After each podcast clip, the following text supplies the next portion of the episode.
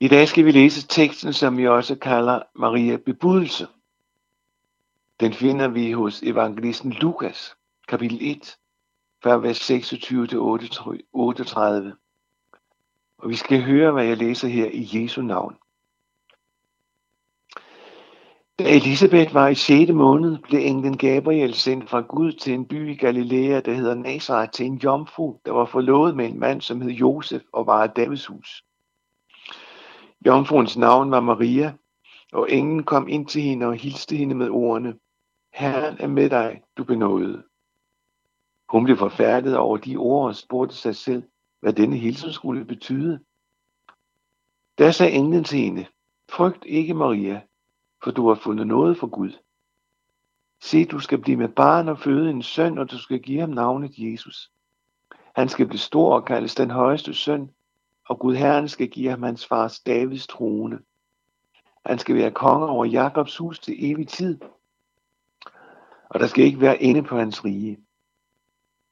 Maria sagde til englen, hvordan skal det gå til? Jeg har jo aldrig været sammen med en mand. Englen svarede hende, Helligånden skal komme over dig, og den højeste kraft skal overskygge dig. Derfor skal det barn, der blev født, også kaldes helligt Guds søn. Også din slægtning Elisabeth har undfanget en søn nu i sin alderdom. Hun, om hvem man siger, at hun er ufrugtbar, er i 6. måned. Til intet er umuligt for Gud. Da sagde Maria, se, jeg er Herrens tjenerinde. Lad det ske mig efter dit ord. Så forlod englen hende. Amen. Det vi, læser, det vi læser om i dag, det er jo et under. Gud sender en engel, Gabriel, til Nazareth. Englen opsøger en kvinde, en pige, formentlig meget ung. Englen har en besked til pigen, til Maria, og beskeden er, at det er Gud, der giver hende den besked. Du skal blive gravid. Du skal føde et barn, en søn. Og han skal have navnet Jesus. Det navn, altså Jesus, det betyder, Herren er frelse. Altså det at få besøg af en engel, det kan i nogle tilfælde fremkalde angst og forskrækkelse. Og sådan oplevede Maria det jo også. Englen talte jo, begyndte jo med at sige, Herren er med dig, du benåede. Og lad os lige stanse ved det. Forestil dig problemstilling at være benådet hos Gud. For det er det, der her tales om. Englen siger lidt senere i de vers, vi læste, du har fundet noget hos Gud. Derfor skal du ikke frygte. At finde noget hos Gud, hvad betyder det? Noget betyder, at man får noget, man ikke har fortjent. Noget ufortjent. Men selv ordet noget, det hænger sprogligt sammen med et andet ord, nemlig glæde. Guds nåde, det er noget, som vækker glæde. Noget tiltagende. Noget med godhed og velvilje. En glæde med stærkt indslag af det uventede og overraskende. Maria fandt den nåde hos Gud. Og Maria var et menneske som du og jeg. Hun var en synder. Alligevel kom Guds engel til hende med denne nådesilsen. Når Gud viser sit hjerte frem for mennesker på den måde, ja, så ligger der altid en virkelighed bag også denne hilsen. Nemlig betydningen af Jesus Kristus og det han gjorde. Det skyldes det han gjorde, da han gav sit liv hen i døden på et kors. For der skabte Jesus, og prøv at høre det, en nåde i Guds hjerte. Og den nåde ønsker Gud at dele ud af til alle, som gerne vil have noget hos Gud. Og det er jo hele, hele dette forhold, englen vil tale med Maria om. Du skal føde et barn, og det du skal føde skal kaldes den højeste søn. Og man staver, og man staver altså det navn, den højeste, med stort H. Det betyder, at det er Gud, der taler om. Den højeste søn, det er Guds søn, hun skulle føde. Uden at forgribe tingene, kan du så huske sætningen fra den lille bibel, For således elskede Gud verden, at han gav sin enborne søn, for at enhver, som tror på ham, ikke skal fortabes. Det er det forhold, som er ved at gå i gang. Denne frelsesplan fra Guds side, hvor han sender Jesus. Maria kan ikke, og det skal vi nok ikke funde os over, forstå det her. Skal jeg blive gravid? Jamen, jeg har jo ikke været i seng med nogen mand. Jeg er jo forlovet med Josef, ham som er Davids slægt. Men vi har ikke været i seng sammen. Det vil vi først, når vi bliver gift. Ingen fortæller mig, hjælper Maria til at forstå det. Det var ikke Josef, der skulle være far til barnet. Det er derimod Guds kraft, der skal komme over dig. Og derfor skal det barn, du fødes, du føder, kaldes Guds søn. Du skal tænke i andre veje end dem, som helt naturligt kommer op i dine tanker. Når du har med Gud at gøre, Maria, så skal du vide, at alt er muligt. Og så direkte citat fra englen. For intet er umuligt for Gud. Og så bøjer Marie sig. Se, jeg er Herrens tjenerinde. Lad det ske mig efter dit ord. Og så forlader englen hende. Vi kalder det her Maria bebudelse. Hun får besked om, at Gud har sendt hende til, udset hende til at være mor for Jesus, Guds søn, som skulle fødes som menneske her på jorden. Og vi står her ved et formidabelt under. Gud vil åbenbare sig. Han vil sende sin søn til jord. Han vil lade ham føde som et menneske. Og Maria blev jo gravid. Hun ventede sig, og tre kvart år senere fødte hun Jesus i Bethlehem. Inkarnation kalder man det. Gud blev menneske. Han blev en af os. Det her er et under. Gud bryder ind i denne verdens gang, og så gør han Maria gravid. Ikke ved, at hun bare går i seng med en mand eller med sin forlovede. Hun bliver gjort gravid gennem Guds indgriben. Skal jeg sige, hvorfor det er vigtigt? Havde årsagen til det barn, som Maria skulle føde julenat, ved at hun var i seng med en mand, så kunne den, der blev født, ikke være en frelser. Altså heller ikke en frelser for dig og mig. Havde Josef været barnets far, var barnet, der blev født, en, en som alle andre. Jesus var Guds søn. Sand Gud og sandt menneske. Derfor kunne han bane en frelsesvej mellem Gud og mennesker. En menneske, der bliver undfanget ved, at en mand har et samleje med en kvinde, vil være en synder, på samme måde som du og jeg, og som Maria. Når Gud gør dette under med Maria, så skyldes det, at der skulle fødes en, som ikke sad fast i det, vi også kalder arvesynden. Og det gjorde Jesus ikke. Guds søn, ham uden synd, den syndfri, som da tiden kom til det, sonede din og min synd hos Gud. Et hvilket som helst andet menneske kunne ikke gøre det.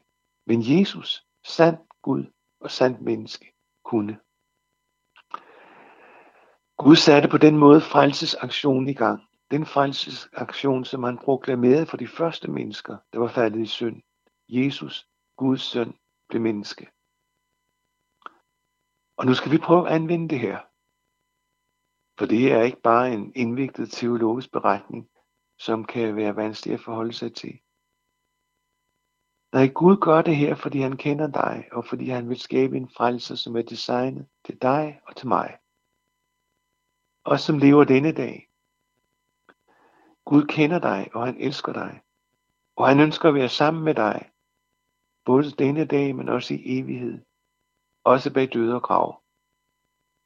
For at det skulle lykkes, måtte det være en frelser, som kunne tage affære. Som kunne frelse det menneske, som ønsker at tale med denne virkelighed.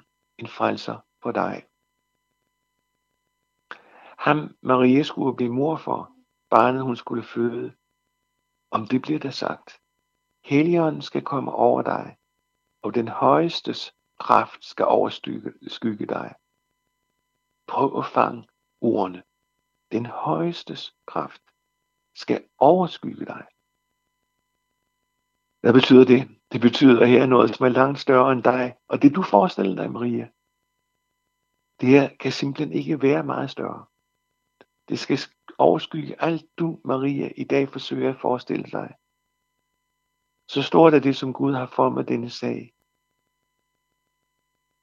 Det som du, Maria, har hørt, og som englen fortæller dig. Læg mærke til et andet forhold. Naturligvis bliver den unge pige, Maria, bange, da hun får engel besøg. Vi ved jo ikke, om hun har mødt en engel tidligere. Men som regel er det forbundet med overraskelse og frygt, når et menneske møder en engel. Jeg kender mennesker, som har mødt engle. De har fortalt om det. Og så er det jo en bibelsk virkelighed. Et halvt år før det her, at Maria får besøg, sendte Gud en engel til en mand i Juda, altså i Sydisrael. Han var præst, Zacharias hedder han. Englen fortalte ham og hans kone, af Elisabeth, som hun hed Elisabeth, er, øh, hun var barnløs, og hun skulle få et barn. Det, der var specielt for dem, det var, at de var så gamle, så de havde opgivet at få børn. Men de fik et barn, en søn. Han kom til at hedde Johannes. Vi kender ham som Johannes Døberen. Og Elisabeth var gravid med ham, da Maria fik besøg. Og Johannes blev født et halvt år før Jesus. Og en parentes, det er jo derfor, vi fejrer Sankt Hans i juni og jul i december. Men tilbage til det her med at blive bange, når man får besøg af en engel. Johannes Døbers far blev grebet af frygt, læser vi, da han mødte en engel i templet. Maria blev forfærdet, og hun ikke kunne finde ud af det hele. De mennesker, som jeg kender, som har mødt en engel, de oplevede en glæde, en fred, en taknemmelighed. Så det kan være lidt forskelligt til synlædende. Men når det gælder både Maria og Zacharias, så er det første englen siger til dem, som altså er de, som altså er bange, så siger englen, frygt ikke. Der er ikke en grund til at frygte. Og så er der en begrundelse. Frygt ikke fordi. De skulle have en besked fra Gud, en god besked. Maria skulle ikke frygte, fordi du har fundet noget hos Gud. Zakaria, du skal ikke frygte, sengen, for Gud har hørt din bøn. Elisabeth og og du skal få et barn, en søn. Englen sagde det samme til hyrderne på Bethlehems marker, da Maria havde født sin søn.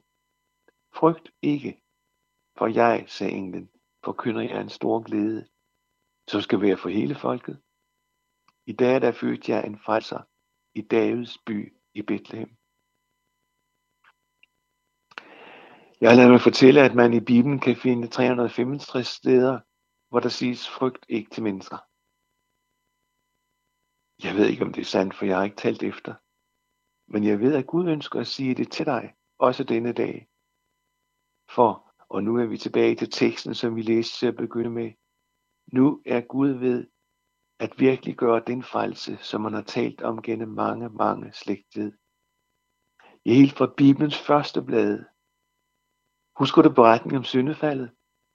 Det siger Gud til slangen, at kvindens slægt, eller hendes afkom, skal knuse dit hoved. Det står i 1. Mosebog kapitel 3, vers 15. Slangens hoved, det var jo djævelens hoved, der skulle knuses. Og det betyder, at slangens magt skal brydes, for der skal komme en, ja, i kvindens afkom, som skal tage kampen op og vinde mennesker til Gud. Og igen klinger det, for at enhver, som tror på ham, ikke skal fortabes, men have evigt liv.